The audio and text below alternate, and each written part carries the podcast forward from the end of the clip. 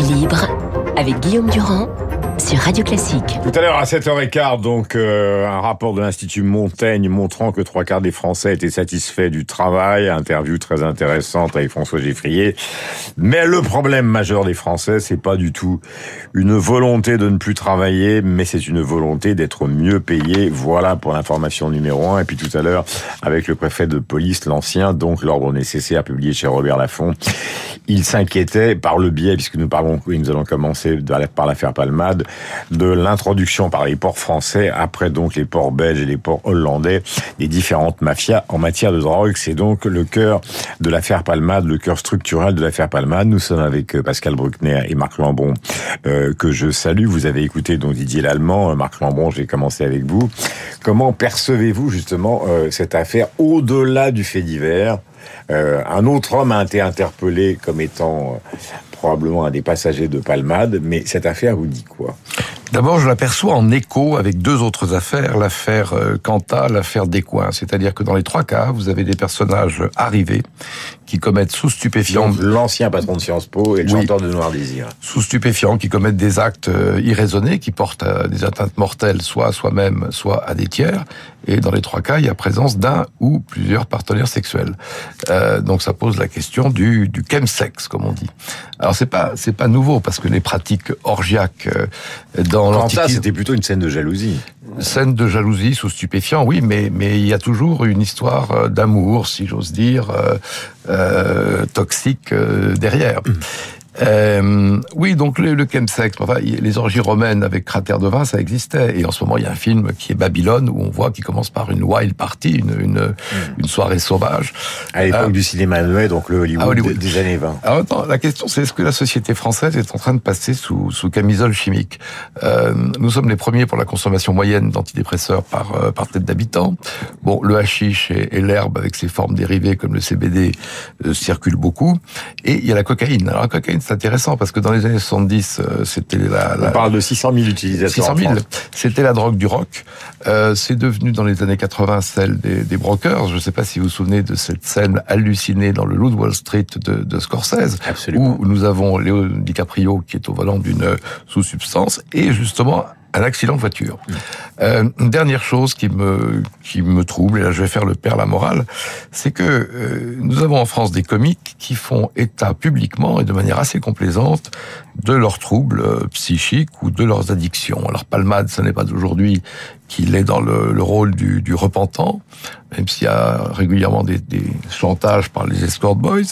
Mais son ami Muriel Robin, si vous lisez son autobiographie Fragile en 2018, euh, elle a parlé de ses dépressions, de sa mère, de, de sa très nombreux artistes de sa, fait. de, de sa dépendance, personnalité l'ont fait. Oui, mais ce trio-là est intéressant parce que vous prenez Michel Larocque, qui est la troisième, et en 2019, vous avez sur M6 hein, une longue interview sur son addiction passée à l'alcool et aux stupéfiants. Ouais. Bon, alors là, je vais faire. Ça veut dire quoi? Ça veut dire qu'ils ils n'ont pas à dire la vérité sur leur parcours parce que c'est. Ça veut dire que Moi, je suis pas en train de les... là, je vais, je vais faire le père la morale. Ça veut dire que je trouve qu'il leur a été beaucoup donné et en renom et en impunité sociale. Mm. Euh, comme aurait dit ma grand-mère, ce ne sont pas de bons exemples pour la jeunesse. Mm. Et je crois que, eh bien, par exemple, puisqu'il s'agit de santé publique, il ne serait pas déplacé de moins les gratifier et de mettre sur le piédestal plutôt un Nobel de médecine, un grand chirurgien, mm. les pompiers qui ont désincarcéré les, les, les accidentés l'autre jour. Mm. Ça pose la question de la valeur, euh, du renom et du prix qu'on attache à ceci ou cela. Pascal, est-ce que vous avez le même point dans de notre vue société Eh bien, je vais abonder dans le sens de Marc. J'ai retrouvé une conférence de Robert Musil donnée à Vienne en mars 1937. L'écrivain, donc. L'écrivain euh, autrichien. Il explique que l'artiste, l'écrivain où le comédien ont le droit, contrairement aux hommes du commun, de déployer leur narcissisme en toute innocence, sous forme d'ânerie sublime ou de conduite à risque. Leur célébrité fait d'eux des individus tout-puissants, mmh. à qui presque où tout est permis.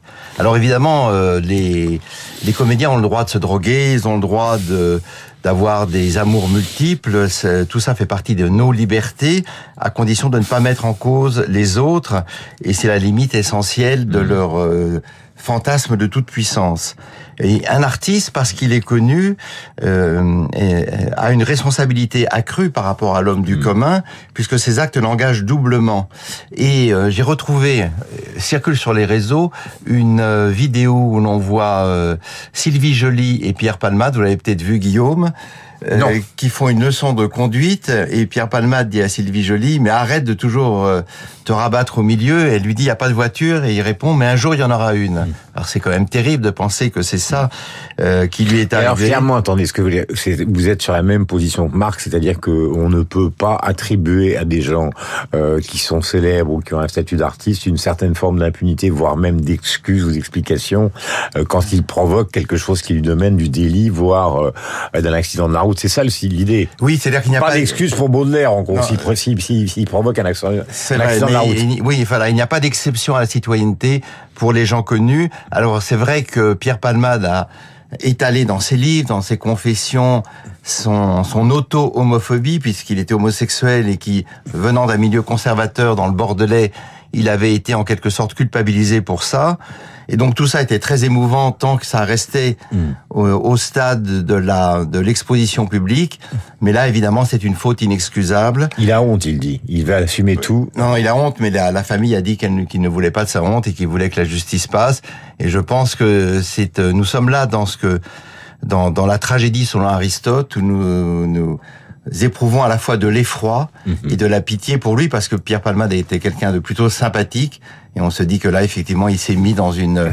impasse existentielle dont je ne vois pas comment il va pouvoir sortir autrement que par le, repentir. ce matin, le ressenti. Une chose comme en, deux, phrases, c'est que tout de même, dans, la société du spectacle, comme on dit, euh, quelqu'un comme Palmade a euh, beaucoup mis en avant le, le thème de la rédemption.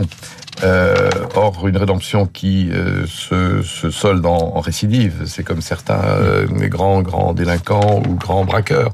Donc il y a quelque chose de là de, de, de très hmm. qui, qui, tient du, du, du, mensonge et qui évidemment va, va à la tragédie. Oui.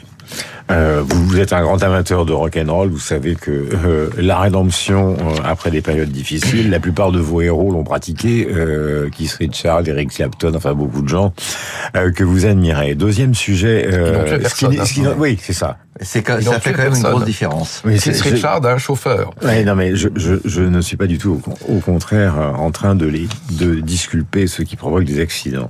Question, euh, nous allons terminer brièvement sur cette histoire d'argent parce que c'est vrai qu'il y a ce débat sur le temps de vivre, enfin qui, qui agite une partie de la classe politique, notamment à l'extrême gauche.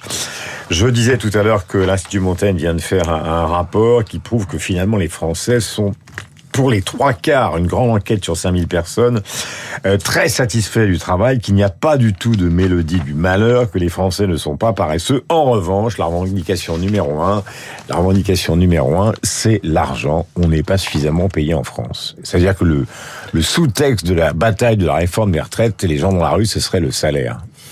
Qui, qui y va Pascal je, veux bien y aller, oui. Je, je pense qu'effectivement, euh, il y a un malaise sur le travail. Euh, dû essentiellement aux 35 heures, c'est-à-dire que les 35 heures a comprimé le temps de travail et donc on exige des, des employés et des salariés plus de productivité. Mais au-delà de cette euh, de cet état de fait, effectivement, les, les salariés ont besoin de reconnaissance et d'avancement et quelle meilleure reconnaissance, quel meilleur baume pour apaiser les blessures qu'une augmentation euh, de salaire. Alors, il y a la, la, prime Macron, dont vous avez peut-être entendu parler, Guillaume, mm-hmm. quand l'année a été bonne. 4 millions de salariés en profitent.